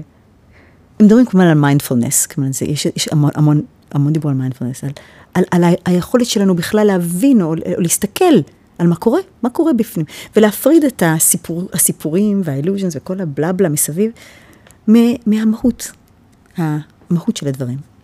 כמובן שמדיטציה עושה את זה, מדיטציה זה דבר מופלא שאני... את עושה מדיטציה? לא, אבל אני הולכת להתחיל. אני נחושה, that's my New Year's resolution, כאילו, השנה הזאת, ראש שנה, מה אני מאחלת לעצמי? אני מאחלת לעצמי להתחיל לה, קצת יותר להבין את העולם המדיטטיבי. אני חושבת שאני בטוחה, שהוא, אגב, התיידדתי בשנים האחרונות עם יובל נוח הררי. כי לא ידעתי, דרך חבר הוא אמר שאת יודעת, החבר'ה האלה הם מאוד אוהבים אותך, הם מעריצים אותך, יובל וה, והחבר שלו, איציק. אמרתי לו, oh my god, seriously? אני מעריצה אותו, הוא כאילו סופר היסטרי. אז נפגשנו ונהיינו חברים כזה. והוא עושה הרבה ויפאסנות, כן. הוא שותק איזה חודש וזה. הוא טוען שזה שינה את כל חייו, ושכל מה שהיצירתיות שלו והעומק באו מהמקום הזה. אבל אולי המוזיקה זה גם המקום הזה. גם. תראי, הרבה דברים שאנחנו עושים בחיים, יש בהם אלמנט מדיטטיבי. כן. ואני, definitely, למשל, אני הולכת בים כמעט כל יום. אה. בלי אוזניות. את גרה ליד הים, איזה חסד. ליד הים. thank איווה, איווה, זהו, עדיף איווה. אתם כן. מכירים את איווה? כן, בטח. אני big, huge fan. כן, המדהים. מחכה לדצמבר לאווטאר 2. אז איווה, כן, thank איווה, אני גרה ליד הים. וזה הפסיכולוג שלי והחבר שלי, וכל יום אני הולכת, אז שם יש המון מדיטציה. ודברים אחרים, קצת קוראים לזה The Zone, אתם בטח שמעתם את המושג הזה, שאומרים שבן אדם מגיע חזק לתוך הדבר שהוא עושה, אם הוא אתלט, או אם הוא סופר, או אם הוא רקדן, שמגיע למקום הזה שבו הסינרגיה היא מוחלטת עם הדבר, אתה והדבר, היצירה, העולם, האנרגיה, הכל, הכל זה מין נהר אחד. So you're in the, the flow, in the zone, כאילו. אני התברכתי להגיע למקום הזה פעמים רבות בחיי, ממש. וזה אולי המקום. בשירה, במוזיקה. בשירה, במוזיקה, ולא רק, גם במקומות אחרים של עשייה. אמ, אם אני יכולה להגיד, הדבר אה, שאני הכי שמחה בחיי, זה שהרבה מהחיים שלי היו מוקדשים לדברים שהם לא אני. זאת אומרת, אני אוהבת מאוד להתעסק בדברים שהם not about me, שהם causes. אם זה השלום, ואם זה עבודת התנדבות mm. לדברים, אני אוהבת להתעסק בזכויות אדם ובשוויון זכויות, ובהפגנות ובדברים, אני אוהבת להקדיש את עצמי לדברים. והילדים, ש... כמו שסיפרת. ולילדים ולמשפחה ולחברים, ול... כאילו, לטבע. אני מאוד ויש בזה, בעיניי יש בזה ברכה, ברכה ל... וזה, בבודהיזם יש את זה המון, מדברים על זה המון, על ה-oneness, כאילו, עם האוניברסיטה, עם הטבע. וגם המחשבות שפוקדות אותנו, המחשבות שהן פעמים רבות הן פשוט זמזום אינסופי של מחשבות והמצאות ודברים שאנחנו עושים סיפורים שם. אז הוא אומר לפעמים שדימוי מאוד יפה, שאני ממש מאמצת אותו מאז שקראתי אותו, זה שאם אתה מתייחס לכל הספירה של המחשבות שלך, כמו כאילו דום ענק, כמו שמיים גדולים, הביג דום, כמו פלנטריאם ענק כזה. ו, וכשנכנסת איזושהי מחשבה של, של כאב, או של סלף דאוט, או של, של כעס, או של... אז את, את במקום לאמץ אותה, את מתבוננת בה. קודם כל את מתבוננת בה. את מבינה שהיא לא את, היא, היא באה על ידך, מולך, אולי ממך, אבל היא לא את. ואז את מתבוננת בה, ואז את צופה בה, עוברת בפלנטריום הזה, לצד השני. ואת מלווה אותה החוצה. באקט של הליווי החוצה של המחשבות החיצוניות, שהן לא את. קודם כל את מפרידה את עצמך מהדברים האלה. ואת מתבוננת בהם כמעט בסקרנות עם חצי חיוך, and you show them the door. It's an amazing technique. amazing שאני ממליצה לכולם לאמץ, זה עובד ממש. זה, ככל שכמובן שאנשים ש, שמתעסקים במדיטציה ובמיינדפולנס ברמה גבוהה, מגיעים ל, למקומות מדהימים מהדברים האלה. אז נגיד אם הייתי מתקרבת למשהו אוטופי יותר, הייתי מאחלת ליותר בני אדם להיות ב state of mind הזה, שיש בו kindness ו-generosity, יש בו tranquility, יש בו אכפתיות, יש בו oneness, יש בו הרחבה of the sense of identity. מה הזהות שלי, אני לא רק אני, אני לא זאת, לא, אני מתחברת לנשים בעולם, גם לגברים, אני מתחברת לצמחים וזה, אני פותחת, אני מרחיבה את הזהות שלי to include as much as possible. זה צניעות, כל הדברים האלה הם, הם בעיניי נדיבות, הם אוטופיה. אנחנו מגיעות לסיום, כן, לצערנו, אמ, וגם אנחנו מקוות מאוד לשחרר את הפרק הזה לפני ראש השנה, איכשהו.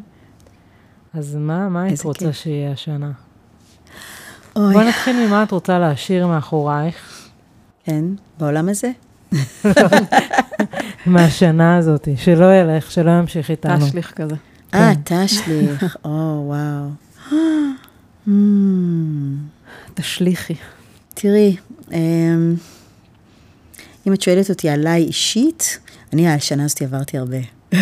עברתי הרבה תהליכים אישיים, אמ, שלא כולם אני יכולה לשתף אתכם, אבל הם היו אה, מאוד מלמדים ומאוד עמוקים.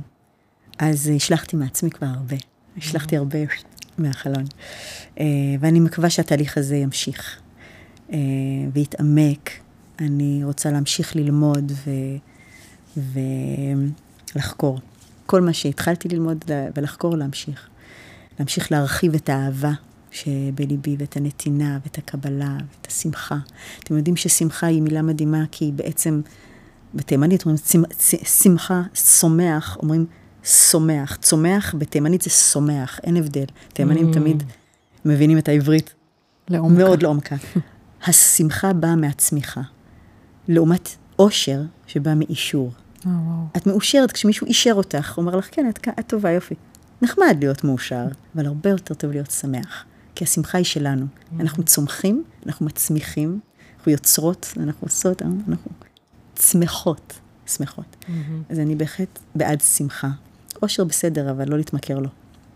בטח לא זה עם העין, שהוא בכלל. כן. אבל זה בכלל את זה. בכלל, כן. אבל זה עם האל- האלף, אה, לא להתמכר, לא להתמכר לשים. זה משהו, אגב, שאמר לי גילדור. הוא אמר לי הרבה דברים כל כך חכמים, הוא איש כל כך חכם. התברכתי בחברות איתו. אמ, אני מאחלת לשנה הזאת אה, להמשיך. אני, אני התחלתי פרויקט שאני עכשיו כל כולי בתוכו, שקשור דווקא לים, לים סוף, לאלמוגים של ים סוף. אה, אמרתי לכם שהתעניינתי מאוד בביולוגיה ימית שהייתי זה. פרויקט שלא קשור למוזיקה. או גם. כן, הוא אה, כן. הוא גם. הוא, קוש, הוא קשור לשימור האלמוגים בים סוף, ולפרויקט אומנותי שיעורר אה, מודעות לים. זה מה שאני עכשיו עושה, יש לי גם שם לפרויקט הזה, קוראים לו ICU, SEA, ICU. וכבר התחלתי לכתוב דברים, לכתוב ולהמציא, ואני רוצה לשבור, אני רוצה לשבור את ה... לא בא לי, לא רוצה את הפורמט הרגיל. לא רוצה 12 שירים, כל אחד שלוש וחצי דקות, לא מעניין אותי. אני רוצה לאלתר, ואני רוצה להמציא, ואני רוצה שיהיו טקסטים, ושיש בזה תנועה, ויהיה בזה. אני רוצה לשבור את הקירות. לא בא לי קירות, אני שונאת קירות. אני לא אוהבת מחסומים, תרתי משמע, ולא חומות. תמיד הייתי כזאת. וה, ועכשיו לעת, אה, the age of wisdom, 53 זה definitely the age of wisdom. אני בחלל רוצה ל- את להפיל לא אוהבת אותם. אותם או אוהבת לנפץ אותם? אני לא אוהבת אותם, ואני אוהבת לנפץ אותם. אם הם כבר שם, אני אוהבת לנפץ אותם, כן. אבל זה בגלל שהם כבר שם, עדיף שהם בכלל לא יהיו. כן. אז uh, כרגע אני רוצה פשוט ל- ל- ל- להיכנס לתהליך יצירתי שהוא מאוד מאוד משוחרר מחומות, ולשים אותו בשירות משהו חשוב, שהוא לא אני והצלחתי והפיים שלי, שזה דבר שאף פעם לא עניין אותי. אני אתן לכם עוד משהו יפה שהולך איתי, שזה שתי המילים אה, מהות ונראות, שאני חושבת עליהם הרבה. אני חושבת שאנחנו כל החיים שלנו משחקים בין שני הדברים האלה, המהות והנראות. ואני חושבת שההתמכרות לנראות היא מאוד מאוד מאמללת. שזה כולל איך אני נראית, בוטוקס, אתה יודע, אני, לא, עכשיו התחלתי בכלל, גם הפסקתי לצבוע את השיער שלי, אז עכשיו לבן נכנסתי, איך אני מבסוטה מזה, אני ועוד כל מיני דברים כזה, האומללות של נראות. איך רואים אותי, ואיך אני זה, ואיך אני מתלבשת, ואיך... הרי מה זה, יש, יש תרבות שלמה היום, שהיא כולה נראות, היא כולה נראות, אין בה טיפת מהות מאחוריה. היא, היא התמכרות לנראות. אבל בתור תימניה, את לא צריכה בוטוקס. אבל יש לי בעיות אחרות. למשל, תימניות, תימניות אין להם, אין לי גן טוב לשיער. את יודעת, אז השיער יותר נושר, הילדים, היה לי פעם שיער ארוך מטולטל כזה, זה היה ה-claim to fame שלי. זה, מה שנשאר ממנו, מה אני אעשה? אז זו הייתה תקופה ש, שהייתי שמה כל מיני קליפסים וזה, ואז יום אחד אמרתי, מה אני עושה? השתגעתי, זה היה נורא, אני הייתי שונאת את זה. אהבתי את זה, אמרתי, מישהו לא יבוא להופעה שלי, כי עכשיו השיער שלי כזה ולא כזה, אני אתן לו את האצבע. ודברים אחרים, אז אני לא, לא, לא רוצה להתמכר לנראות. אני מוכנה להשתמש בנראות כשהיא באה לשרת את המהות. זאת אומרת שאני לא עולה על הבמה, אני מתאפרת ואני אוהבת להתלבש יפה, אבל אני עושה את זה כדי לה, להיכנס למקדש שהוא המקדש המוזיקלי. המהות, כי ככה אני רואה את הבמאי, בשבילי סוג של מקדש, מקום מאוד uh, טהור ו- ו- ו- ומחובר, מחובר, הכי מחובר ל- ל- ל- ל- לאור שיש. Mm-hmm. אז uh, זה דבר שאני, שאני עושה המון. אז אני רוצה, אני רוצה שהפרויקט הזה, אני מקווה שאני אצליח להמשיך אותו, שאני אצליח לעזור ל, ל, למבצע המדהים הזה של, של הגנה על ים סוף, ואת כל הסינרגיה הזאת בין האומנות למדע, לדיפלומטיה, כי אגב, מבצע הגנה, ים סוף הרי זה ארבע כן. ארצות שצריכות לעבוד יחד להגן עליו. אז גם שם יש המון עבודה שקשורה לשלום. בעצם חיבור. כל הדברים ש, שחשובים לי ביחד, כאילו. אז זה הדבר שאני, שאני עכשיו מתעסקת בו מאוד. אז אני מאחלת אה, שזה, שזה יפרח. אני מאחלת למדינת ישראל, שהיא מאוד יקרה לליבי, ואני מודה שאני בחרדה, חרדה על מה שיקרה לה בחודשים הקרובים. אני מאחלת לה ש... שלא תיפול למקומות שחורים, ממש, שלא תיפול למקומות של אלימות ושל שנאה, ושל... שאיכשהו נצליח. אני מודה שהשנה האחרונה הייתה שנה טובה בעיניי, עם כל זה שזה לא היה אה, אה, ממשלת חלומותיי ולא כלום, אבל אהבתי את העובדה שיש אנשים שהרגשתי שזה אנשים שעובדים למען טובת האזרחים, ולא למען טובתם האישית. ואפילו השילוב המוזר של האנשים שהרכיבו את הממשלה היה נראה לי נכון, כי גם ישראל היא שילוב מוזר של אנשים שחיים פה, כן. ואני מאוד, אני בחרדה, לא צריך יותר לפרט, אז אני מאחלת למדינת ישראל שלא תיפול למקום שחור, שהיא תהיה מקום של אור. ו... ולכולנו, גם באופן אישי, אור. רוצה לאחל גם לנו משהו? איזה מתוקות. וואו, Um, תראי, אני לא יודעת הרבה עליכם באופן אישי, אבל uh, אני מאחלת לכם, ממה שאני מרגישה מכם, אתן שתיכן פתוחות ואוהבות. אז תפתחו ותאהבו, ותצמחו, תשמחו, כי אני באמת uh, um, חושבת שהדבר היחידי שאנחנו יכולות לעשות בשביל עצמנו, קודם כל, כמובן, להיות חזקות עם עצמנו, לא לתת לעולם להעליב אותנו, זה עוד דבר יפה. כי להעל... כשמישהו מעליב אותך, הוא עושה אותך עלוב. נכון? מה פתאום שמישהו יעשה אותי עלוב? עלובה? מישהו יעשה אותי עלובה? בחיים לא. אז הוא לא יעליב אותי, אז אני לא נעלבת, כי אני לא אהיה עלובה. אני לא אהיה עלובה, זו בחירה שלי אם, אם להיות עלובה או לא, ואני לא עלובה. אז שלא יעליבו אתכם אף פעם, ושתשמחו ותצמחו, ותאהבו ותפרחו. אמן. אמן, תודה. וואי. תודה, היה לי כיף לפרדות. אני באה לברך אותך. יאללה. אבל אני צריכה לחשוב על זה. אני אברך אותך בינתיים. יואו, תודה. כזה, אני מרגישה ש... טוב, רציתי להגיד, אני חושבת שיש לך הכל, זה כאילו מפגר, כן? ממש לא. ברור שאין לך הכל. אבל קודם כל, אני ממש, המקום הזה שאמרתי לך, התחושה של הבת בית בעולם של ה... אני קודם כל מקבלת ממנה המון השראה, זה וואו בשבילי. אני הרבה פעמים מרגישה זרה בעולם. כן, כן. אמ, כן, שתרגישי בבית, גם עם כל העניין באמת של לחיות בישראל עם דעות אחרות, עם דעות לא כן. לא מקובלות, אני... כן. אה, שתהיי בבית כזה בכל מקום. יופי, תודה. גם שהפרויקטים שלך רבה. נשמע, כאילו, הפרויקט כן. הזה נשמע מסקרן, ובכלל, כן. שיהיה לך, אה, כן. שתהיה לך פריחה יצירתית. אה, תודה רבה. במקום שמחובר אלייך עכשיו. תודה, איזה כיף. אני, יש לי, לא יודעת, סוג של איחול. קודם כל, אני רציתי להגיד שממש מעודד אותי לפגוש בן אדם כמוך, אישה כמוך. תודה. שזה באמת אור, וזה כאילו, לא יודעת, אני מרגישה יותר אופטימית. איזה כיף. ואני ממש הייתי מאחלת לנו שתמשיכי, ושלא תאמיני לאפלה. וואי, כן. ושתדעי שאת ממש חשובה. בהכל, גם בשירה שלך וגם בדברים שאת מביאה, ונלחמת בשבילהם. ותודה. תודה לכם. והלוואי ותשפיע על עוד ועוד. איזה מקסימה, תודה רבה. תודה. תודה. בכל זאת, אה, מצפון ועד תימן, מזרח האור. יאה. תודה, הלוואי עלינו. וואי, תודה, חינון. שנה טובה שתהיה. שנה טובה, כיף שבאת. תודה שהזמנתם אותי.